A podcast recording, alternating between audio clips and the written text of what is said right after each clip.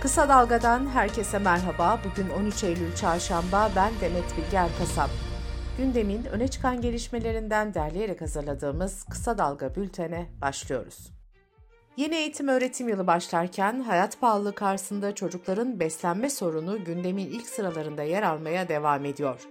Sivil toplum örgütleri ve muhalefet öğrencilere bir öğün ücretsiz yemek verilmesini istiyor. Bir Arada Yaşarız Eğitim ve Toplumsal Araştırmalar Vakfı da çarpıcı bir rapor hazırlayarak ücretsiz bir öğün yemek önerisini tekrarladı.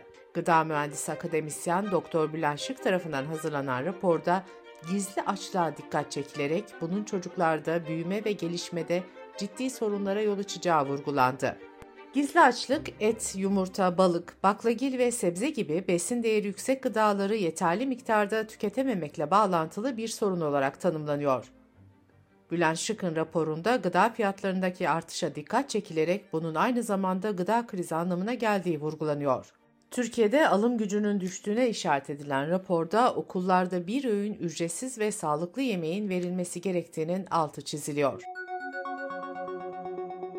Milli Eğitim Bakanı Yusuf Tekin, öğretmen atamalarında mülakat yapılacağını açıkladı. Oysa Cumhurbaşkanı Erdoğan seçimlerden önce mülakatların kaldırılacağını vaat etmişti. Bakan Tekin ise Erdoğan'ın mülakatların uygulanış biçimiyle ilgili rahatsızlığını dile getirdiğini savundu. Bakanın açıkladığına göre planlanan istihdamın 3 katı kadar öğretmen adayı mülakata çağrılacak. Her bir adaya elektronik ortamda hazırlanmış bir soru sorulacak. Öğretmenin karşısında uzman ve baş öğretmenlerden oluşan bir jüri olacak. 45 dakikada öğretmen adayı soruya ders anlatır gibi yanıt verecek, ayrıca yazılı olarak da yanıtlayacak. Sınavlar kayıt altına alınacak. Muğla'nın Milas ilçesindeki Akbelen Ormanı'nı korumak için iki sene aşkın süredir nöbet tutan köylüler dün sabah jandarma baskınıyla karşılaştı. Jandarma nöbet alanını boşaltırken çadır ve benzeri malzemeler de alandan çıkarıldı. Limak ve İçtaş Holding'in ortak iştiraki olan YK Enerji, linyit madenini genişletmek amacıyla Akbelen Ormanı'nda ağaç kayımına başlamıştı. İkizköylüler ve çevreciler kalan ağaçları korumak için nöbet başlatmıştı.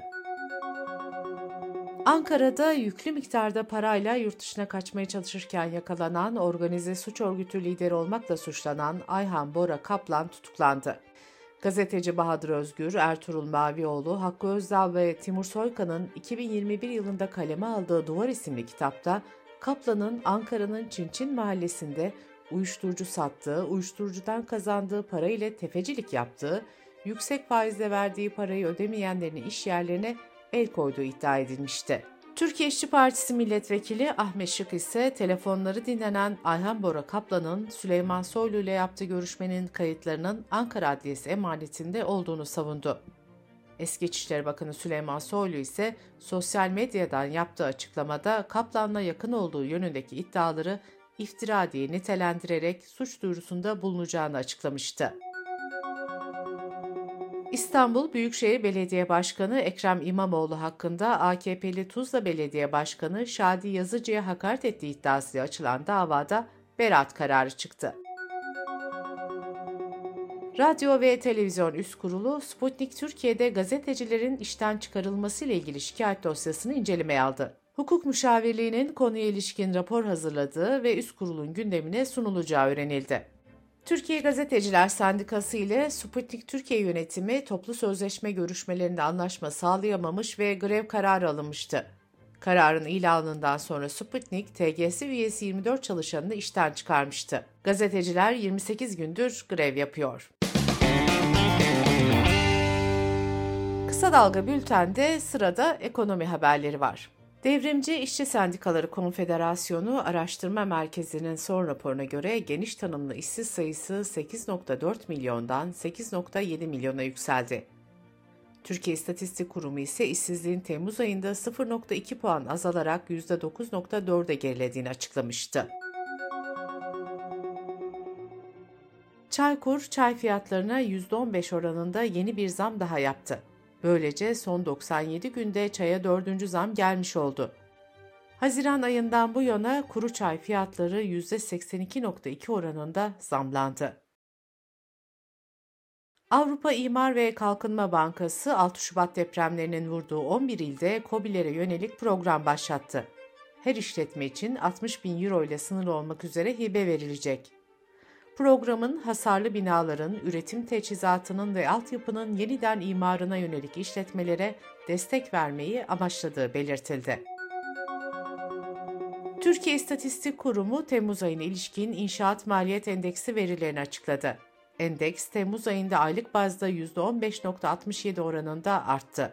İnşaat maliyetlerindeki yıllık artış ise %62.25 oldu. Dış politika ve dünyadan gelişmelerle bültenimize devam ediyoruz. Yunanistan'ın ardından Libya'da etkili olan Daniel fırtınası şiddetli yağış ve sellere neden oldu. 3000'den fazla kişinin hayatını kaybettiği, 10 bin kişinin ise kayıp olduğu açıklandı.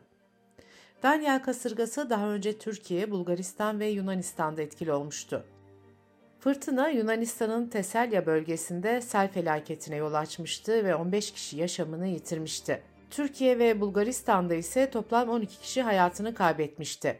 Tropik kasırganın Mısır'a doğru ilerlediği belirtildi. Fas'ta 8 Eylül'de meydana gelen depremde hayatını kaybedenlerin sayısı en az 2800 olarak açıklandı. Şimdiye kadar 4 ülkeden gelen yardım teklifini kabul eden Fas yönetimine uluslararası yardımları kabul etme çağrısı yapıldı. Birleşmiş Milletler Çocuklara Yardım Fonu UNICEF ise deprem felaketinden yaklaşık 100 bin çocuğun etkilendiğini açıkladı.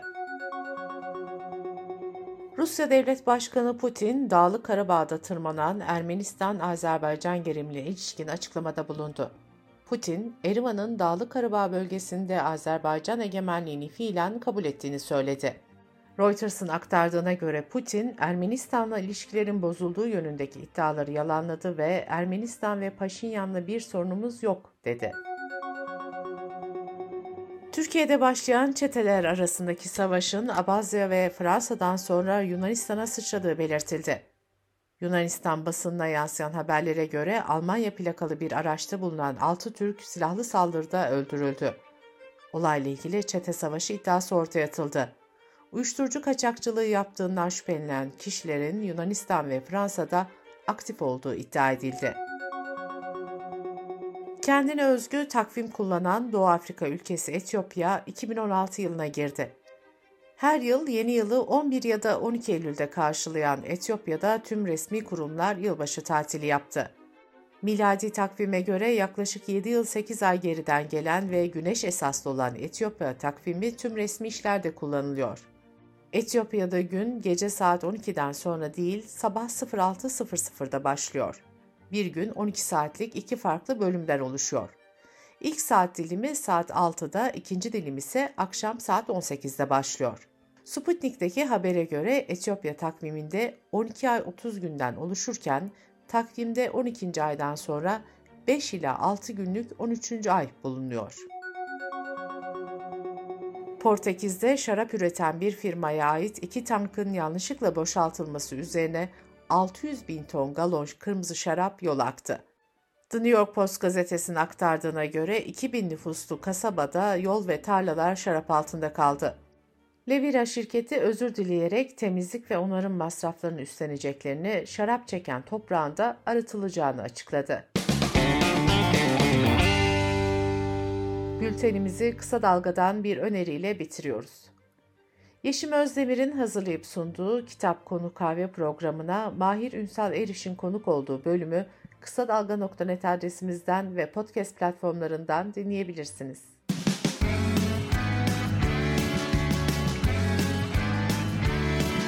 Kulağınız bizde olsun. Kısa Dalga Podcast.